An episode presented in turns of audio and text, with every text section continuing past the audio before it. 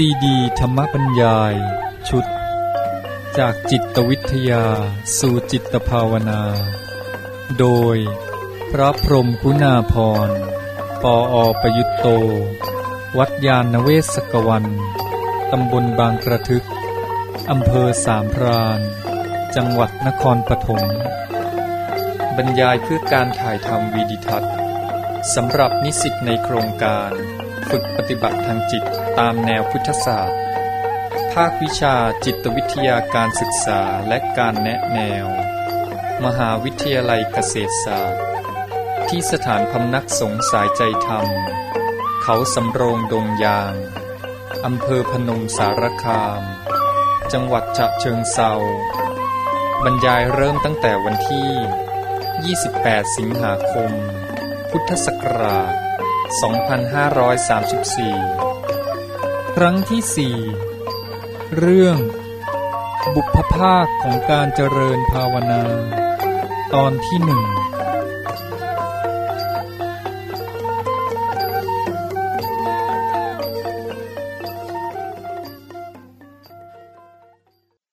ขอเจริญพรท่านผู้สนใจเข้าปฏิบัติเจริญภาวนาทุกท่าน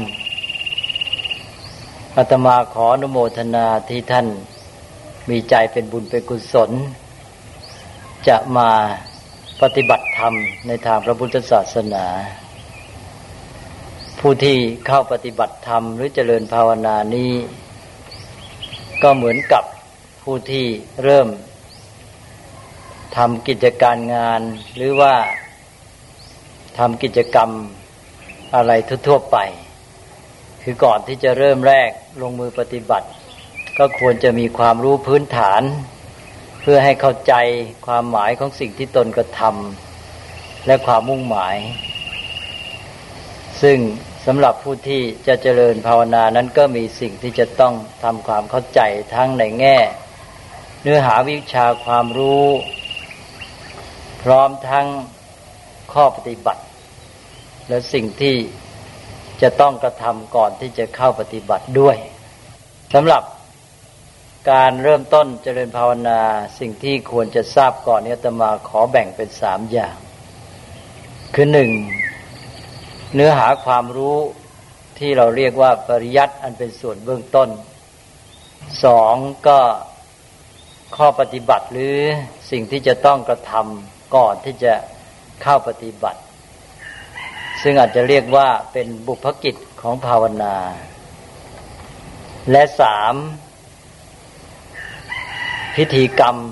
ในตอนที่จะเริ่มลงมือปฏิบัติ ซึ่งอาจจะเรียกว่าวิธีสมาทาน คือสมาทานกรรมฐานอาตมาจะได้ชี้แจง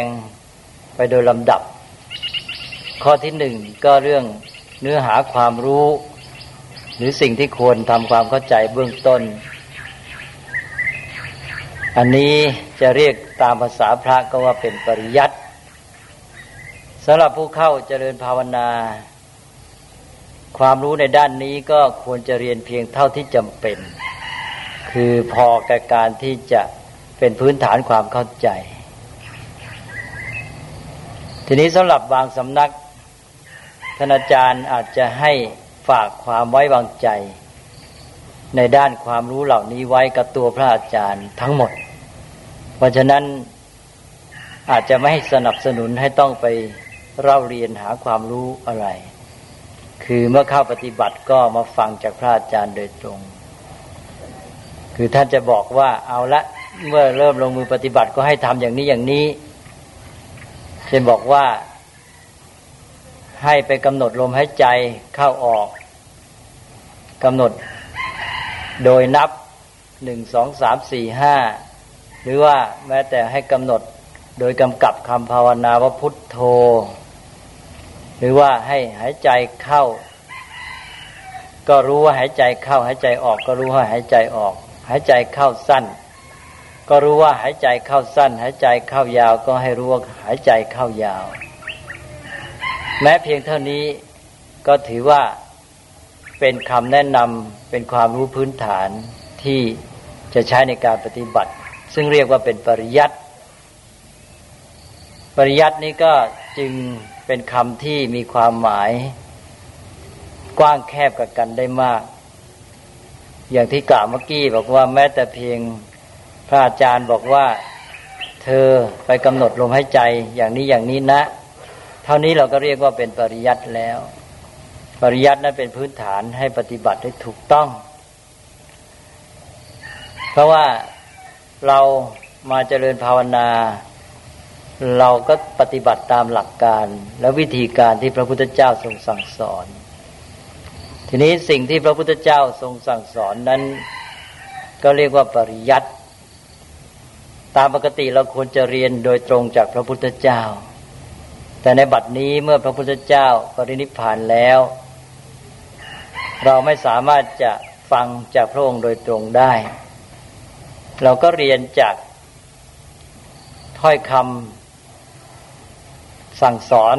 ที่สืบสืบกันมา เช่นมาในพระไตรปิฎกก็โดยเฉพาะก็คือพระพุทธเจ้าทรงสั่งสอนท่านก็รวบรวมไว้ในพระไตรปิฎกเราก็รู้คำสอนของพระพุทธเจ้าได้จากพระไตรปิฎกทีนี้คำสอนของพระองค์ที่เล่าเรียนกันนี่แหละ เรียกว่าปริยัติอันนี้ปริยัติก็เป็นสื่อที่จะเชื่อมโยงตัวเรากับพระพุทธเจ้า ถ้าหากว่าเราไม่รู้ไม่ฟังปริยัติก็เท่ากับบอกว่าเราเนี่ยสามารถปฏิบัติได้ โดยไม่ต้องรู้คำสอนของพระพุทธเจ้า หรือถ้าพูดให้ตรงลงไปกว่านนั้นก็กลายเป็นว่า เราสามารถปฏิบัติได้โดยไม่ต้องมีพระพุทธเจ้า อันนี้ก็เป็นเรื่องที่อาจจะทำให้ กลายเป็นการปฏิบัติผิดหลักพระพุทธศาสนา หรือไม่ใช่พระพุทธศาสนา เพราะฉะนั้นปริยัติเนี่ยเป็นสิ่งที่จำเป็น เป็นแต่ว่าเราจะเรียนมากเรียนน้อย เราเข้าปฏิบัตินี่เราก็เรียนเพียงเท่าที่จำเป็นกับการปฏิบัติ นี่ถ้าหากว่าเราไม่เรียนเลยด้วยตนเองก็คือว่าเรารับฟังจากพระอาจารย์ฝากความไว้วางใจไว้กับตัวท่าน ท่านก็บอกให้เลือกปริยัติให้เรา ในแต่ละครั้งละครั้งไป เพราะฉะนั้นในคราวนี้ เราอาจจะต้องพิจารณาตัวเองว่าเราจะเอาปริยัติแค่ไหน การพิจารณาของเราก็อาจจะขึ้นต่อพระอาจารย์ด้วย พระอาจารย์ท่านอาจจะบอกว่าสำหรับการมาปฏิบัติที่นี่ก็ไม่ต้องไปเรียนรู้ปริยัติอะไร ก็หมายความว่ามาเอาปริยัติจากที่ท่านบอกให้ โดยที่ท่านจะบอกให้เป็นลำดับไป เท่าที่จำเป็นเป็นตอนตอนคือบอกปริยัติโดยควบคู่ไปกับการปฏิบัติ หรือว่าก้าวหน้าไปกับการปฏิบัติ ตอนแรกให้รู้เพียงเท่านี้พอไปเป็นข้อกำหนดให้ปฏิบัติได้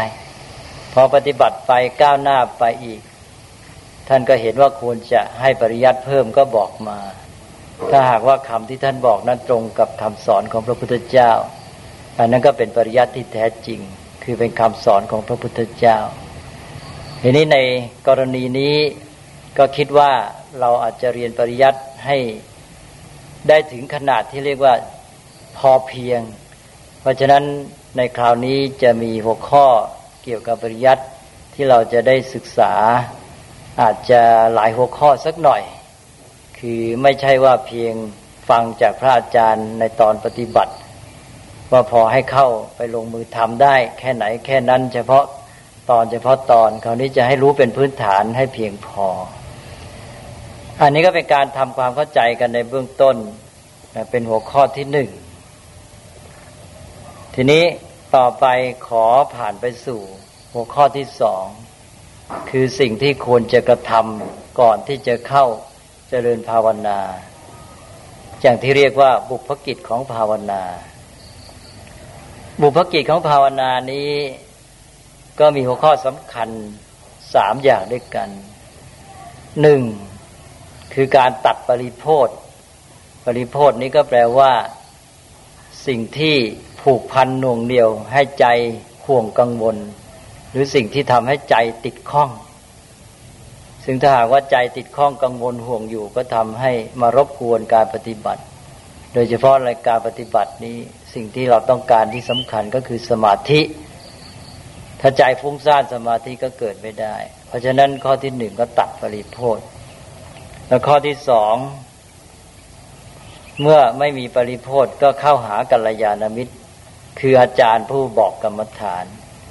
แล้วก็รับกรรมฐานจากท่าน ประการที่สาม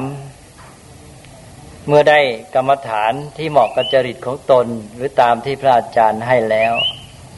ก็เลือกหาสถานที่ที่เหมาะที่จะปฏิบัติ ซึ่งเรียกว่าหาที่สัปปายะ ก็รวมแล้วก็มีสามข้อเด้วยกันอาตมาก็จะพูดไปตามลำดับแต่ละข้อ ซึ่งเริ่มจากข้อที่หนึ่งได้กับการตัดปริโพธอันนี้ก่อนที่จะไปตัดปริโพธอะไรแต่อะไรท่านบอกว่า ตัวเราในพื้นฐานตัวเองนะก็ควรจะมีศีลบริสุทธิ์ ก็ให้ตรวจดูตัวเองชำระศีลให้บริสุทธิ์ทำตนให้เป็นผู้มีศีลบริสุทธิ์ซะก่อน